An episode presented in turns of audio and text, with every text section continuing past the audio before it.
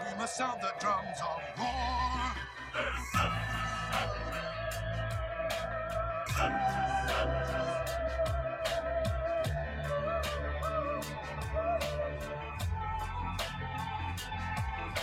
Come out and fight.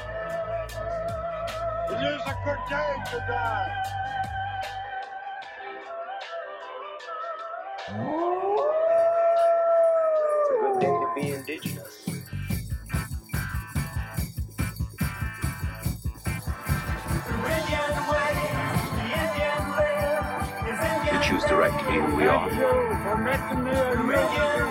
Break our spirit.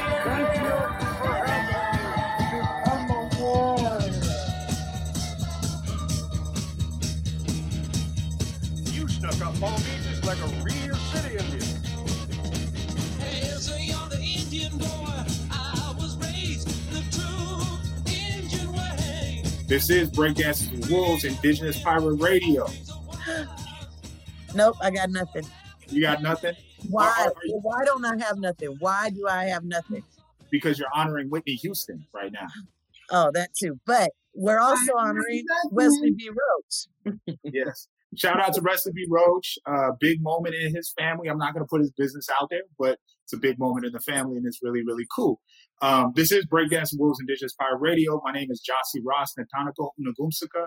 I come from the Blackfeet people, those tall, uh, uh, handsome, handsome, um, and, and modest people from the northern plains directly south of the Canadian border, what's now known as Canadian border, directly east of what is now known as Glacier National Park, one of the most beautiful places in the whole entire world. I'm sitting here with some of my favorite people in the world. Favorite people in the world, please introduce yourself. I am Nikki Long Earth, and I am the co-host of Breakdance with Wolves Indigenous Pirate Radio. I'm a Southeasterner, those suspiciously incredibly short Native people, and um, but yet nonetheless good looking. Um, so I, you know, pretty much, and I have grandmothers and grandfathers from other um, places as well, which include West Africa and through the West Indies and through um, the deep south, but also from Ireland and Scotland. And so um, we have a guest. Guest. Hi, everybody. Patrisse Cullors here. I'm so grateful to be with y'all. We've been trying to do this for a minute, Long time. like literally years. Yeah. And I'm so glad we're doing it now. Um, co founder of Black Lives Matter, uh, born and raised here in Los Angeles, California, and just a lot of deep, deep gratitude um, to be in conversation with both of you. Thank you so much. I know that this is an incredibly, incredibly um, busy time for you. I know it's an incredible time of uh, of um, destroy and rebuild, um, which you know that's the cycle of life, right? Um, that's something that um, has been shown over and over. You know, whether we're talking about slash and burn forests, um, you know, we slash them down. That was actually a, a native practice. There was a chief named Oshkosh from the Menominee people. And, you know, he said, this is how you do it. And there's a real cool story that goes behind it. And, um, they, and, and people for lots of years scoffed at that notion. Oh no, this is, this is, you know, old primitive native practices. You're not supposed to be doing that. And then at some point people realized, oh, you know what? This works. This works. If we start where the sun rises and, and cut down those portions of forest and move westward toward where the sun sets, and we do that and we give proper time for rebuilding, proper time for repairing, proper time for revitalization, um, it's sustainable. And it's something that is, it, it just makes so much sense. And, and I see that time happening right now. And it's scary. Um, it's scary because, you know, we know the evil that we know and we're comfortable with the evil that we know and we've been comfortable for, with it for a very long time. And then, um, and then we get confronted with these new storytellers, um, Patrisse, um, other people who are telling a story that is something different than just accepting the evil that we know. It's it's a completely different story. It's a completely different paradigm, and those new stories are oftentimes, you know, terrifying. Um, I'm sure that the first time somebody talked about, you know, domesticating large mammals, that was terrifying to some people. Oh my gosh, that's that's a beast. That's a mythic creature. And then people realize, no, we can actually, you know, work together with these large creatures. We can actually domesticate them. We can actually have a relationship with them. And now, for our people, the Blackfeet people, the Amskapi people, we're some of the greatest horsemen in the world, greatest horsemen and women. And, and that came as a result of a relationship and telling new stories. And so I, I say all that, you know, just but with gratitude. Thank you so much for forcing us to listen to a new story. Thank you so much for telling, being brave enough to tell a new story. Um, and and I would like to, you know, open it up just, you know, before we get into the questions and answers. Um, let's tell a little bit about your story and and you know what this larger narrative is happening right now and how we're living in this, um, you know, apocalyptic slash Afrofuturism slash indigenous futurism time that has been way overdue. Oh, I love that. Um, and I love kind of just starting with the grounding of the earth and how we relate to the earth. And I think we we forget human beings often forget that we are nature. We're not separate from it, and um, it's our duty really to help align the planet, um, both in its relationship to other human beings, but also our, our human beings' relationship to the earth. So, you know, for me, um, I I grew up here in in Los Angeles. LA is big, you know, 10 million people, the county. Um, I mostly grew up in a neighborhood called Van Nuys. Um, families from like Pacoima, Lake View Terrace, so the San Fernando Valley, and spent a lot of my life witnessing over policing, over incarceration, um, a significant amount of violence um, inside the neighborhood, inside the community, and very little support, very little care, very little resources. And I think that, you know, that really shaped me, that shaped how I um, understood uh, what we deserved. Um, I think what was critical for me, though, is that I was I, I was labeled quote gifted at a young age and was shipped off mostly white schools and uh, and white communities and and and that really did see a completely different world you know um, like the other side of the train track is so so real and i would show up to school and there would be no police um, there would be you know there, there was no punishment. Uh, there was uh, no no real chaos. Uh, it was a lot of support, um, a lot of infrastructure, and then I would walk or take the bus home and sort of like witness that like division um, the minute I entered into my neighborhood. In fact, I remember bringing a, a friend home with me once, and him saying grudgingly, "I didn't I didn't know you lived like this." And so that those early experiences shaped how who I would become and and the work I wanted to do. I, I wanted to change the system. I knew that. I didn't know that language, but I knew it in my spirit. I knew it in my body that, you know, why it's not fair. It's not fair that the the this other community for for for no real reason, you know, um, was receiving all of these resources and my community wasn't. I wasn't the kind of kid that was like, I want to get out the hood. I never had that mentality. I was always like, I want to, I want to fix what's happening in my neighborhood. I want to fix it. I want to stay in the hood. I loved my neighborhood. I love the people in my neighborhood. We just didn't have shit. And so I wanted to change those conditions. And that obviously would shape me and uh, would make me end up being a full time community organizer and activist and now you know, movement leader. um, thank you very much for that um, synopsis. Um, and movement leader slash, you know, narrative changer. And, you know, I find that narrative is a word that's way overused nowadays because, you know, people, it's, it's like they make it small, right? Narrative, we're talking big, talking story arcs. And this is a time where um, story arcs are profoundly changing. They're changing. and it's requiring masterful storytellers. And when I see, you know, up here in Seattle, they've been they've been turning up, and um, uh, I see these young folks, and I realize you know, they're not getting credit for the geniuses they are. They're masterful storytellers. these, these, you know, I like for me personally, I'm, i I, want to hand this over to Minty because I actually envision this conversation as being a conversation between y'all for the most part. I have a couple questions, but you know, um, Minty is the is the the structure, the backbone of our show, and um, you know, I really want to do that. But I just, you know, I, I just want to make an admission because when I see you, and one of the reasons why the first time I met you, Patrisse, I gave you a big hug and I just said thank you, if you recall it. Um, and and the reason why is because like uh, you see me, I, I, got my shirt on right now. I got court tomorrow and stuff like that. And I'm a lawyer, and and for so long I played according to the white people's rules.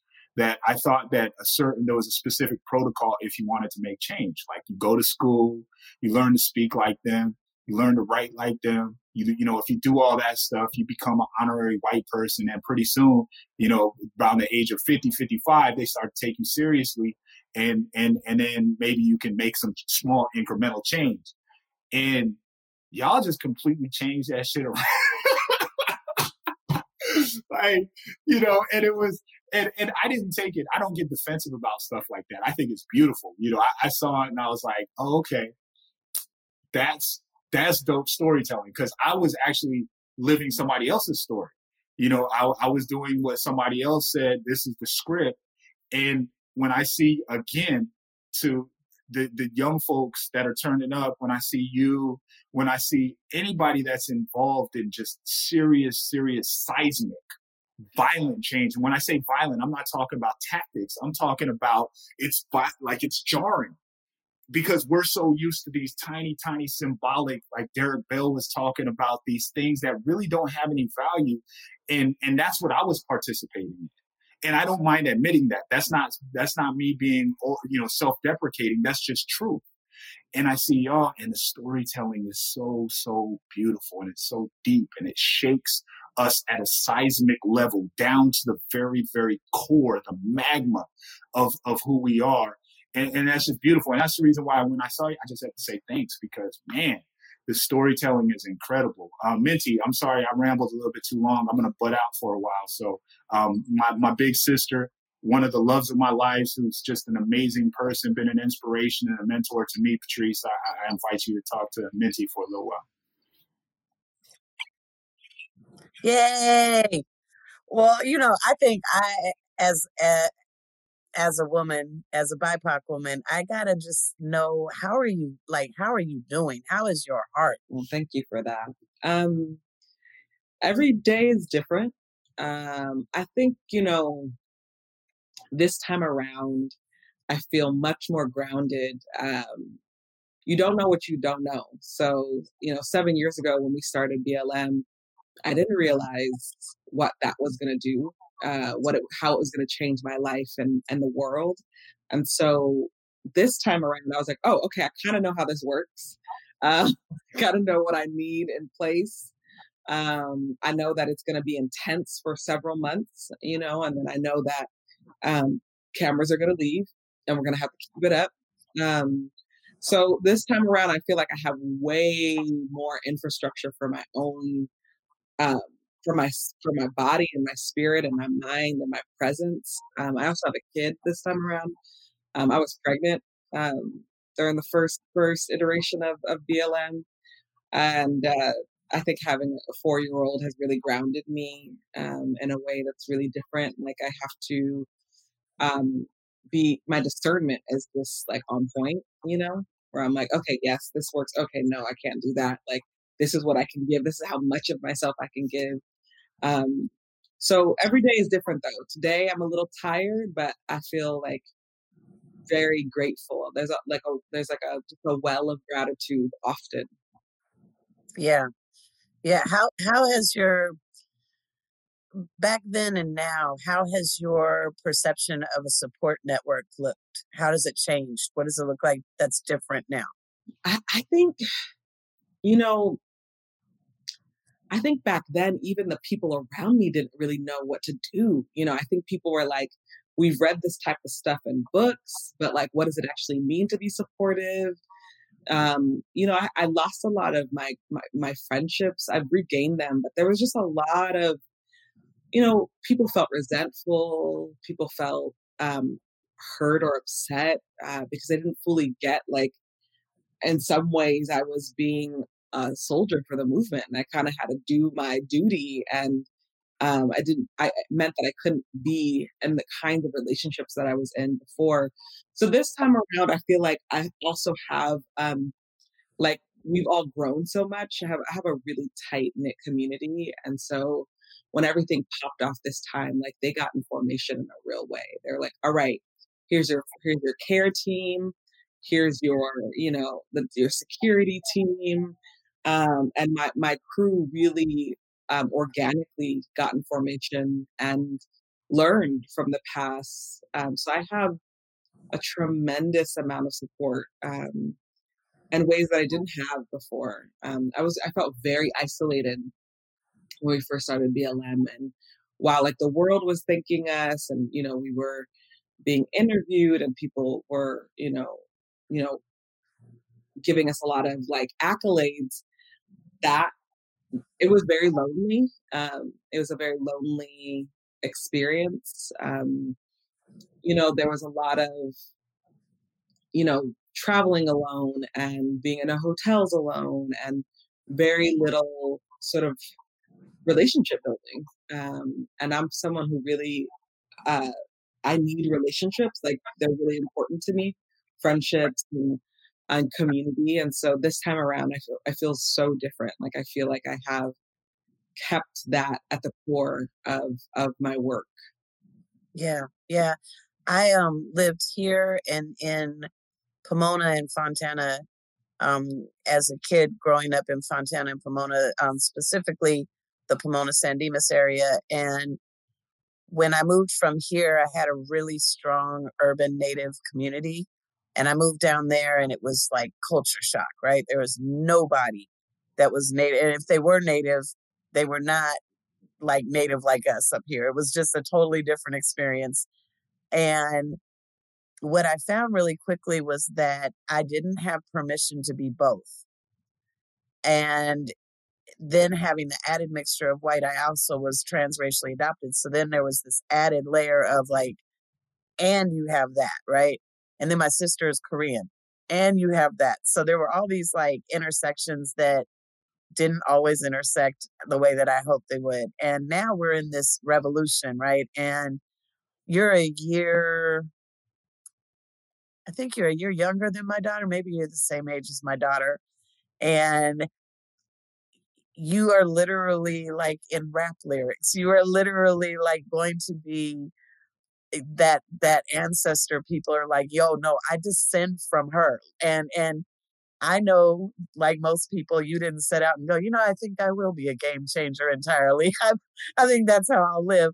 But you've done that and you're standing with other people who've done that. And I'm so curious now that you are exposed to people that weren't part of, you know, Pacoima, weren't part of Van Nuys, weren't part of Yeah. communities as as indigenous people that actually have visibility and community. Mm.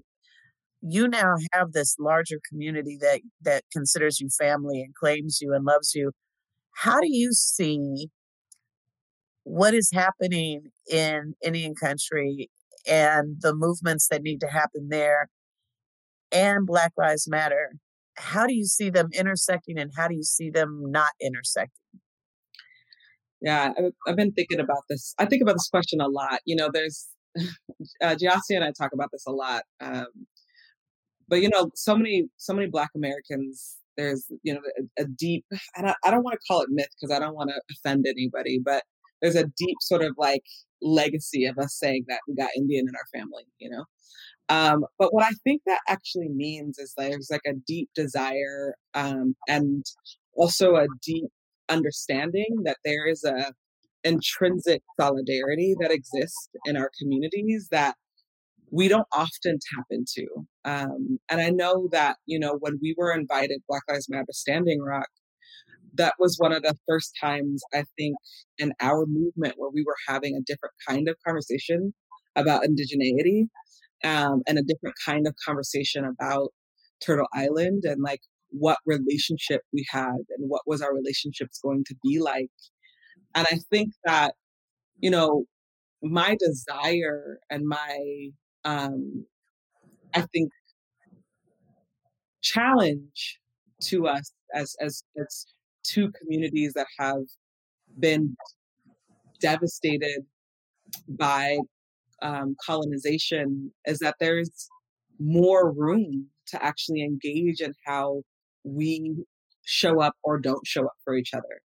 And as someone who lives here in Los Angeles, who spent a lot of time in uh, Latinx communities and have had a lot of conversations around Black and Brown relationships in particular, there is this kind of rigor that is needed in order to step into the ring of conversations with a, a different community than yours that has been pressed by the same government. And I think that conversation takes courage. I think it takes a kind of vulnerability. Um, I think it takes um, the willingness to make mistakes and to possibly hurt each other. And I think it takes a road coming back to one another. And so, you know, with that said, um, I think there's more that needs to be done um, when it comes to Black folks and Native folks. I think there's not just the kind of dialogue that needs to happen between our communities, but there are so many connections that could be made um, around police terror and police brutality, um, around mental health in our communities, um, but also, you know, and maybe more importantly, our resilience, um, the resilience that comes out of our communities that we just don't tap into. Um, and I think it has a lot to do with pro- the proximity. I think it has a lot to do with, you know, um, the ways in which the the U.S. you know has this white supremacy has a has a, has a kind of fetishization with all of our different communities in different ways. And so there is a, a way in which Black communities are sort of hyper visibilized um, in all the in all the wrong ways and all the quote, quote right ways that really confuse, I think, um, even our community around what what what does solidarity look like with other communities. So I, I feel like um, I'm interested uh, in going beyond conversations, although conversations are necessary, and, and really recognizing like where's I'm an organizer, so I'm always thinking about like what's the what's the what's the narrative shift that needs to happen, um, but also what is the for lack of a better word, like legislative shift or um, systemic shift that needs to happen that actually brings our communities together. Like I'm I'm deeply interested in that. And I'll I'll close with this. I, I, I when I first started organizing, I was in a multiracial organization, and um, it was kind of our job as a multiracial organization to study each of the uh, each of the the main groups that we were really fighting for, and to figure out how we were in relationship to one another, and what did that solidarity look like, and you know, in Los Angeles is a big Korean community. I think it's the largest Korean community outside of Korea. And so we were attempting to have a multiracial movement with a Korean uh, Korean community that has a history of a lot of racism towards Black people in particular, and and so we would do these cultural exchanges um, around Black folks learning about Korean folks and Korean folks learning about Black folks, and not in sort of like that um, Sesame Street kind of way, although I love Sesame Street, but like real deep engagement about our people's struggles and histories and how we got to the place we got to, and the very hard conversations about anti Black racism or anti Asian sentiment. And the, that's the way I learned how to be in community. At the mm-hmm. end of the day, if we're going to be on land that was stolen, how do we, how are we going to be with a community that the land was stolen from. And that to me, it feels very critical. It's something that I think we just haven't gotten there yet. Um, and this iteration of our movement, you know, because there's his, there's a long history of um, deep relationships between Black and Natives. But I think this iteration of the movement, there's been moments, but there hasn't been a sustained movement. Um, yeah, uh, so I had a couple of specific questions, Patrisse. Um, because the, you know, I think I've actually been very proud. Um, I, am somebody that you know, and and our show, and just generally, we have three Native people who also have um, African ancestry. You know, um, on our show, Randy Randy Tippins, first writer, he's not here, um, but you know he he does as well, and both you know all of us are are very um, hopefully uh, we're immersed in all of it. You know, um, don't don't do really do the binary thing as far as as far as race, or if there is race, right? Um, but I, and so we speak a lot in very first person terms about some of the ways that historically anti-blackness within native communities has affected us and affected other people and not in a way that's glossy or um, perfunctory or conclusory but like no this is real life. This is actually how it's shown up. So with that caveat I've been very proud of the way Native people have been respectful of this most recent incarnation of both um, the Black Lives Matter movement and just generally, because I don't think they're synonymous. I, you can correct me if I'm wrong, but also just generally the the um, struggle for Black lives. I think those are sometimes two separate things, right? Um, there's people who strive in other ways outside of Black Lives Matter as a as an organization or as a movement and say, well, this is my way. Um, and I've been proud of the way Native people have, like, in my estimation, held held off trying to put those concerns at the forefront because sometimes it actually gets to this competitive thing and it's really ugly it's really self-defeating and it's um it's it's it's not good. So i want to be the voice box for all those people who have been very very respectful and who have seen the bigger picture and said you know what? Black people have 100% created this momentum for this most recent round of racial progress I want to, and and and so I think that there's a lot of people right now who, you know, I, am representing a family in a case. Uh, it's called um, the guy's name was uh, Stonechild Chiefstick, and he's actually somebody I've known for a long time. I know his family. I was texting with his his um, his family earlier today. Uh, not about this conversation, just because that's what I do. My my my kids play with their kids, and they've been extremely respectful. Like we don't want to conflate or ride the coattails of Black Lives Matter, of of you know um, uh, the, the the many many many black folks who have been killed, harmed, incarcerated by by law enforcement, and and you know like that's something that we have to respect. But I also like I see it in their eyes and I hear it in their voice. Like they're, they want to say things like this. And I'm going to give you a couple of things like, is it okay? Is it appropriation? Is it, um, manipulative to say things like native lives matter? Is it appropriation to, um, to, to, or, or something else? I don't know the separation between appropriation and you know, uh, influence and stuff like that. But but is it is it any of those things? Is it bad essentially to to um, to put forth the very real fact patterns that contribute to our oppression and oftentimes death and oftentimes dismemberment and injury and incarceration at the hands of law enforcement? Are we stepping on people's feet who created this movement. I don't want to do that, but I also want to advocate for my family or for my friends or for my community.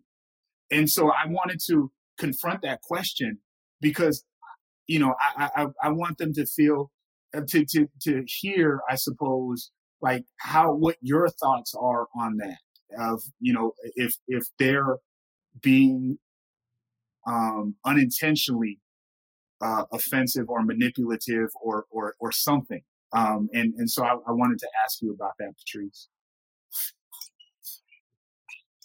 Yeah, I love that question. I mean, you know, I think part of this work, and as someone who really looked to the work of the Panther Party or the Brown Berets, you know, and really saw that work, the the work of fighting for for folks' nations, you know, the nationhood, as they called it, um, in the 60s and 70s. I do think there's a power in saying like i stand in solidarity with you know this movement and i recognize how colonial colonialism white supremacy anti-black racism impacts my community too even if our community isn't black you know um, the case here in compton um, andres guardado who was killed by the sheriff he was he was running you know, running from the sheriff's. He was a security guard. He was at work when he was killed.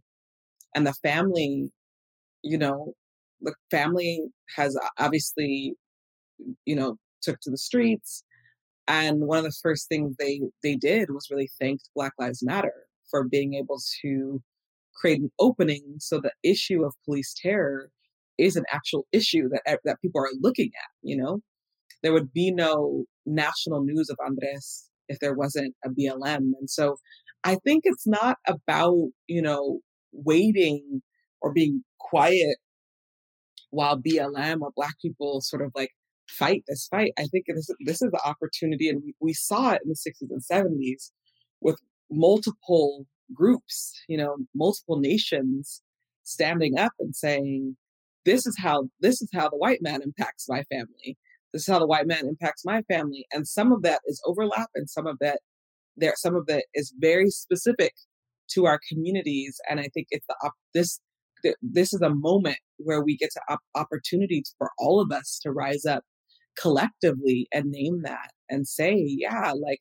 sure uh, black people may have started this iteration or created a space for this but we're not creating a space just for black people. Um, we're creating the space for for for folks who are under attack by this government to have a fuller conversation around what that attack looks like. Um, and not to be like we all need to unite you know and do it together the same way that's not possible that doesn't even make sense you know i don't i'm not impacted by the us mexico border personally i'm not impacted by you know um, a detention center personally, but I know that I have to fight alongside the folks who are impacted by um, uh, racist and xenophobic immigration. So that to me is like where I think that's where that dialogue and that like mm-hmm. those kinds of conversations around what we're fighting for and how we're fighting for it and what what are those specificities? Um, what do they look like? What do they feel like? Um, and how do we show up for each other? I want to make sure that the people in our movement are are able to talk about Black people around the globe. I don't want to just be talking about Black people in the United States. I want to talk about Black people around the world and how anti Black racism impacts all of us on the global front. Um, I don't think it does us um, any service to be um, navel gazing. And and when we say Black Lives Matter, you know, it's an ex- it's an expansive term. It's not a limiting term. It's a term that's deeply expansive, and that is like getting straight to the gut of white supremacy. Um, and I and I hope that communities feel it as a call to action for them too, um, to see how how that how anti-black racism. I believe anti-black racism impacts all of us um, differently, uh, but it impacts all of us. You know, um, I, I, thank you very much for that. Um, that that's incredibly empowering and um, and powerful, just as a you know as a statement. I, I actually take it like I, I'm I'm actually glad when I see people being cautious. Just just for my you know and and the reason why is because there's such a horrible history of everybody, not just white people, profiting off black labor, right? And and so I, I actually see it when I see native people doing that and being cautious and being respectful. I'm like, all right, this is cool. and now we can get to the other side of Right. the analysis, which is what you brought up, the conversation, the dialogue. Well, let's ask some questions. So thank you very much for that. For sure. and it feels sort of um like there's a shift generationally i'm i'm um Gyasi and I talk about what I like about breakdance is that we we span three to 4 Mhm. generations, four, and so a lot of the perspective um, is broadened. And I remember when um, BLM first became like trending, right? And I was, you know, I'm I'm gonna be 52, and I was like, shut up, Gyasi. and you know, Gyasi mentioned where I kind of I knew I had to catch up immediately. Mm. And I've been working anti-racism for, you know, 25 years. And you never, like you said, you don't know what you don't know. But with anti-racism work, everybody realizes immediately this will never stop being a constant learning, right? Mhm. And when you have to catch up quickly on something this revolutionary, it's it's also very difficult. If it were easy for us to grasp the concepts, we wouldn't be here. Mm. And so I remember being in a room hearing people kind of go, well, natives' lives matter too, all lives matter, blah, blah, blah. And I remember having to really kind of unpack a lot of white supremacy notions that I had uh, internalized um, as to why I was like trying to understand how to center blackness when I had constantly been raised in an environment to not center blackness. Mm. How much um, discomfort it caused to own how easily that had been a conditioning, right? And so I now look at folks that I love and respect that are still grappling with that concept years later, right? Their their catch up is taking a little while. How do you recommend when when when people are trying to figure out how to bind their liberation? How do we even get to that point? Where where is the starting point for those conversations? And and, and because you'll hear the things like, how do you get 40 acres and a mule and Mhm. stolen land in the same conversation? Oof. Tell the whole truth. Um, I don't know. I don't know the answer to that question, um, to be quite honest with you, because um, it's really, in some ways, I feel like that's the question of the future. Um, like we haven't gotten to that place yet where we can have that conversation in a way that is generative but i think it's such it's the question we should be asking.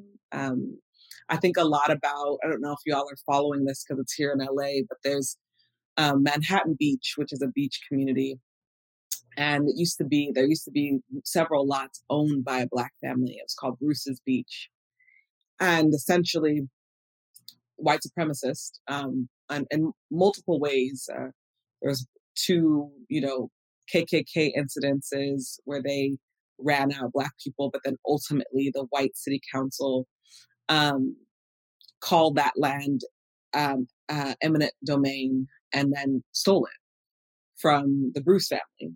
And so in this George Floyd moment, there has been this reclaiming of that beach. And I've been thinking a lot about it. I haven't actually talked about it publicly, but thinking a lot about like the um, indigenous community that land was stolen from and like what that conversation looks like and in some ways i feel like we because we we focus so much on uh, whiteness and like how we can how we reclaim our everything from white you know the white people who stole it from us that we don't often get to just like sit with each other and be like okay what would it look like to get this land back and who how, how do we negotiate with one another um, and when i say we I, I mean black and native people and and so it feels like a future conversation um, that, or a future question that that we should actually be a- asking now. Um, it's the, the way that BLM was like of the future when it came to us. You know, it was a very um, provocative term. It was a very scary term. It was a very fulfilling term. Never in my wildest dreams that I think I, that, that I think I would turn on Netflix and see Black Lives Matter on the screen or Amazon or YouTube commercials. You know, like I never thought the corporatization of Black Lives Matter would happen. But that's when you know you go on to the next term, which is defund the police for us, right? Which they're hella scared of. Um, but all that to say is the those future questions or those future conversations, we should be posing them now. And I think, you know, as we, I remember in the, in my sort of like, you know, when I first started doing movement work and I was sitting in the rooms that were, were, were discussing reparations, there was always a, you know, one or two black elders in the space that would be like, we, if we're going to talk about, about reparations, we have to also talk about, uh, we have to talk about black people's relationship to native folks, but it never, the, the conversation never sort of expanded past that.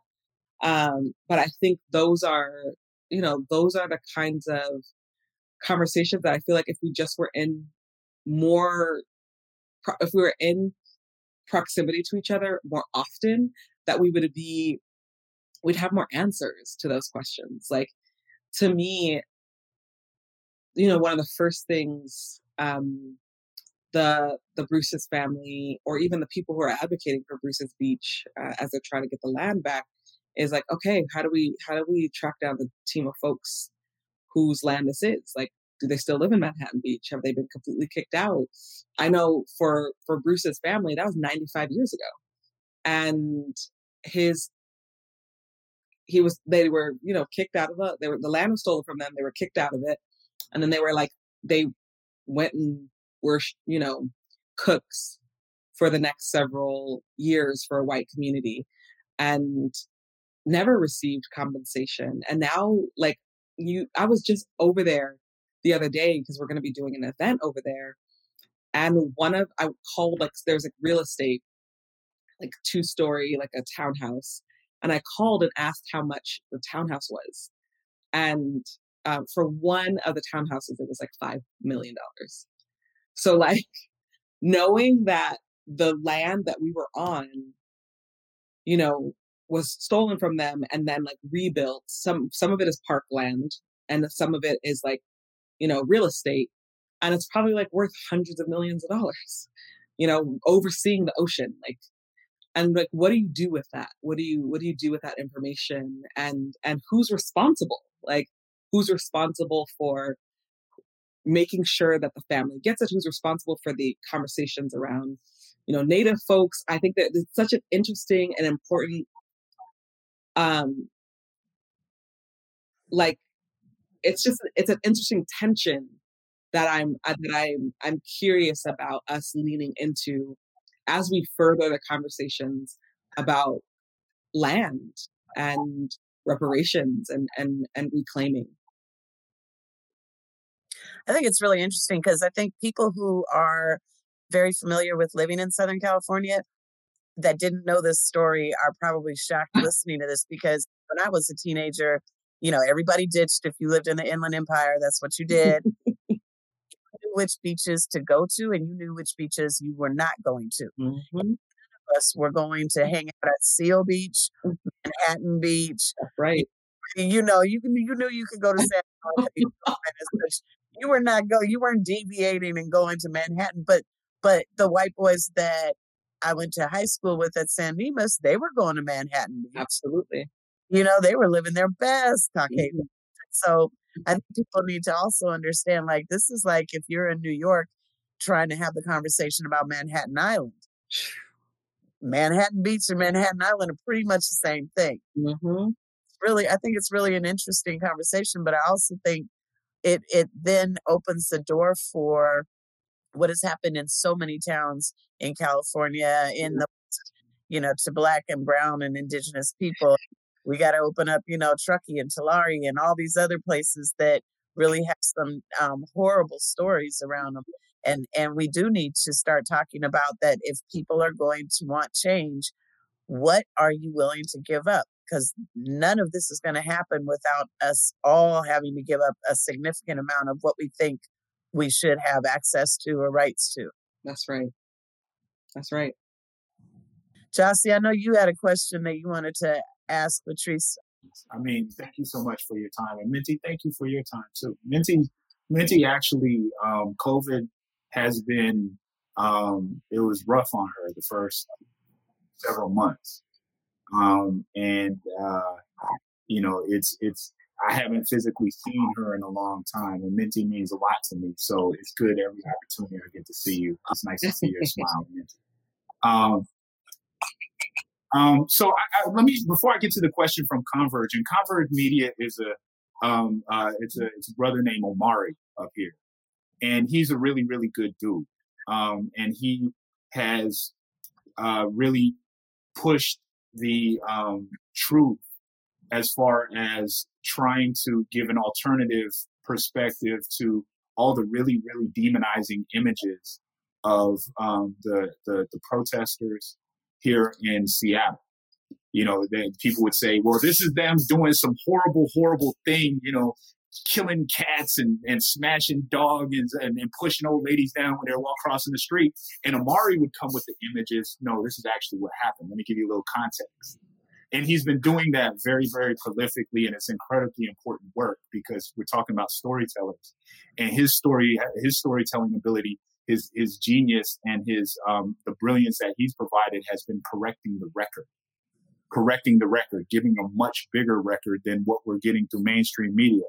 Um, his question, and so I, I, say all that to say I I trust his questions, and and it's important to me that um, you know that that he asks these questions when we're given the opportunity to talk to a masterful storyteller such as you, Patrisse.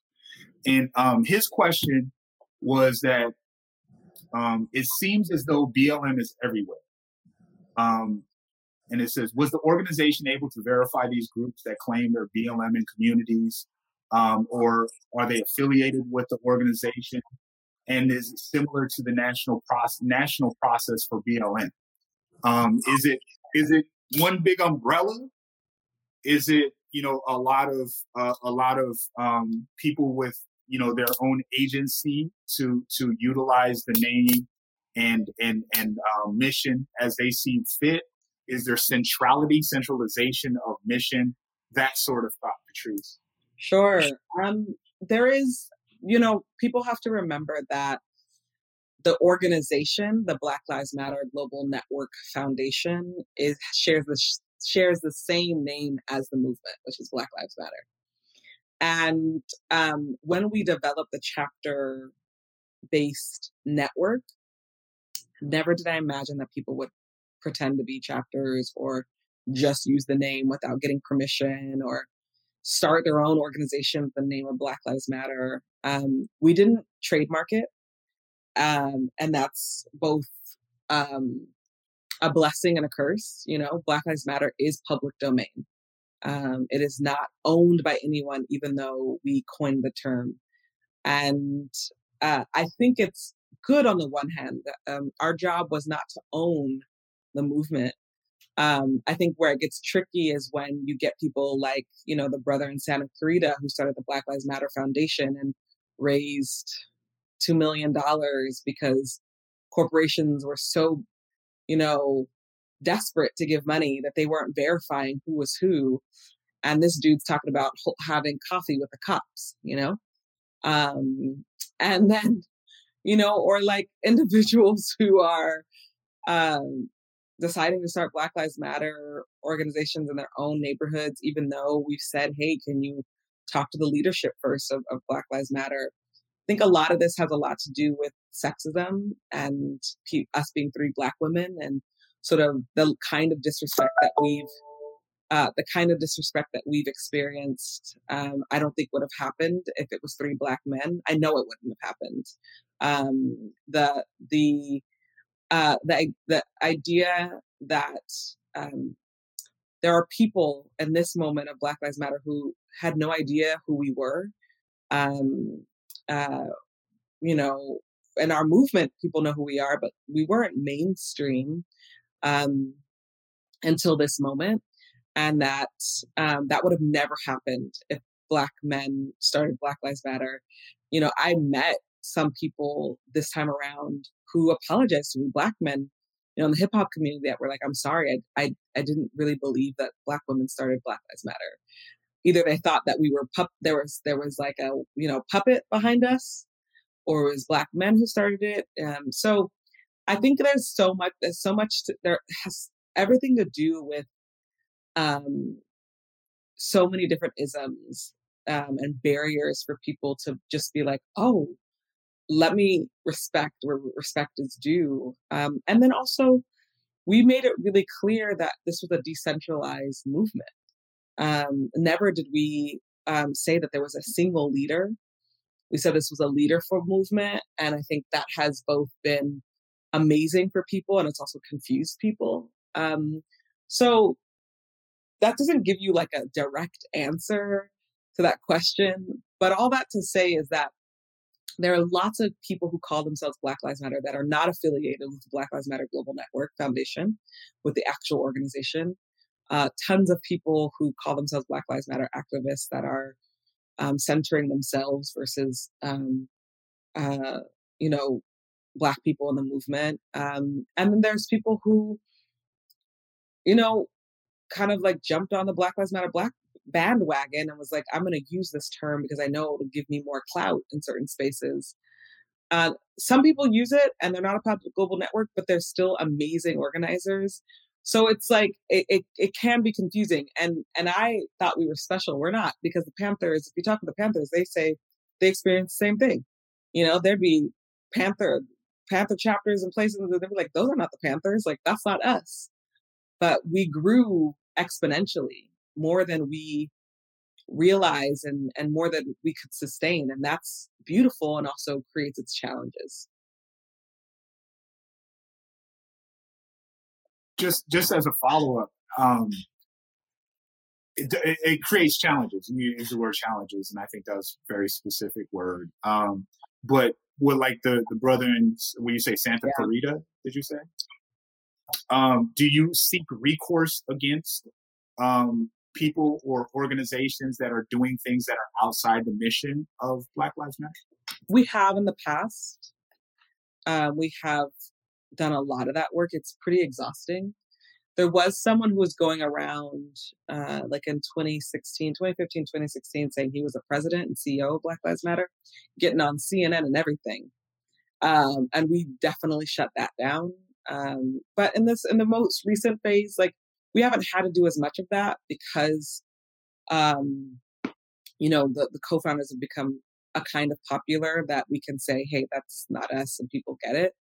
Um, but yeah, we definitely have. We have historically, you know, checked people and and and also had conversations, and sometimes that worked, and sometimes it didn't.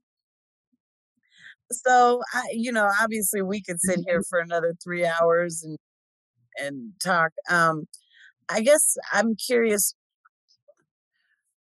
within the next, I don't know, until November the fourth give us three pieces of advice for people, regardless, BIPOC or otherwise, three pieces of advice for how we need to be showing up with some intentionality until November the 4th.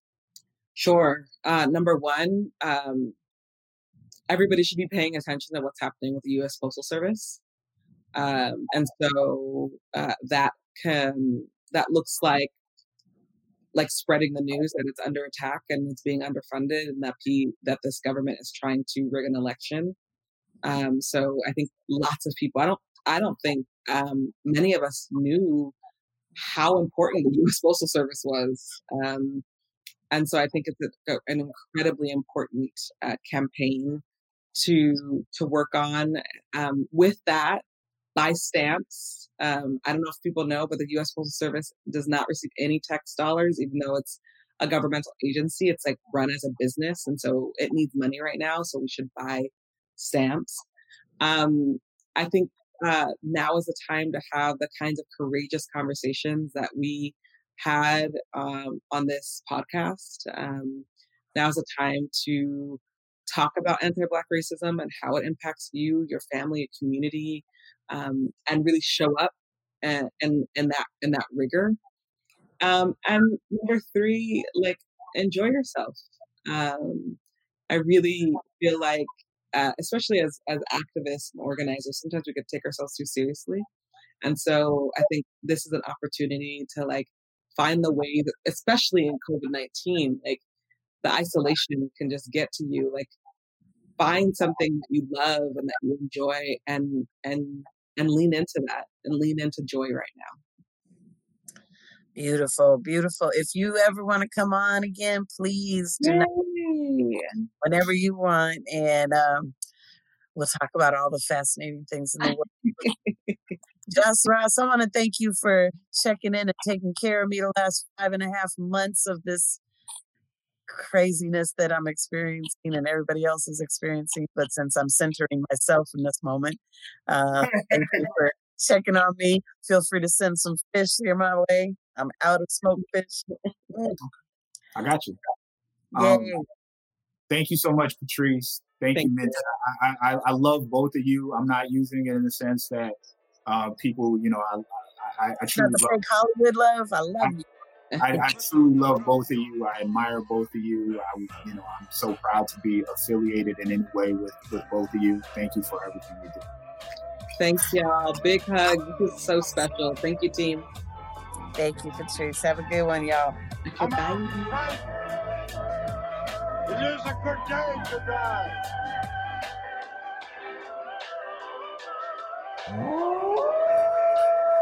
It's a good day to be indigenous.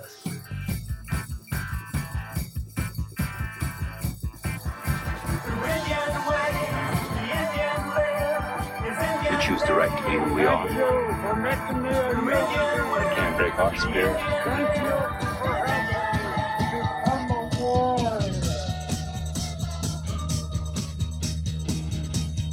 You stuck up on me just like a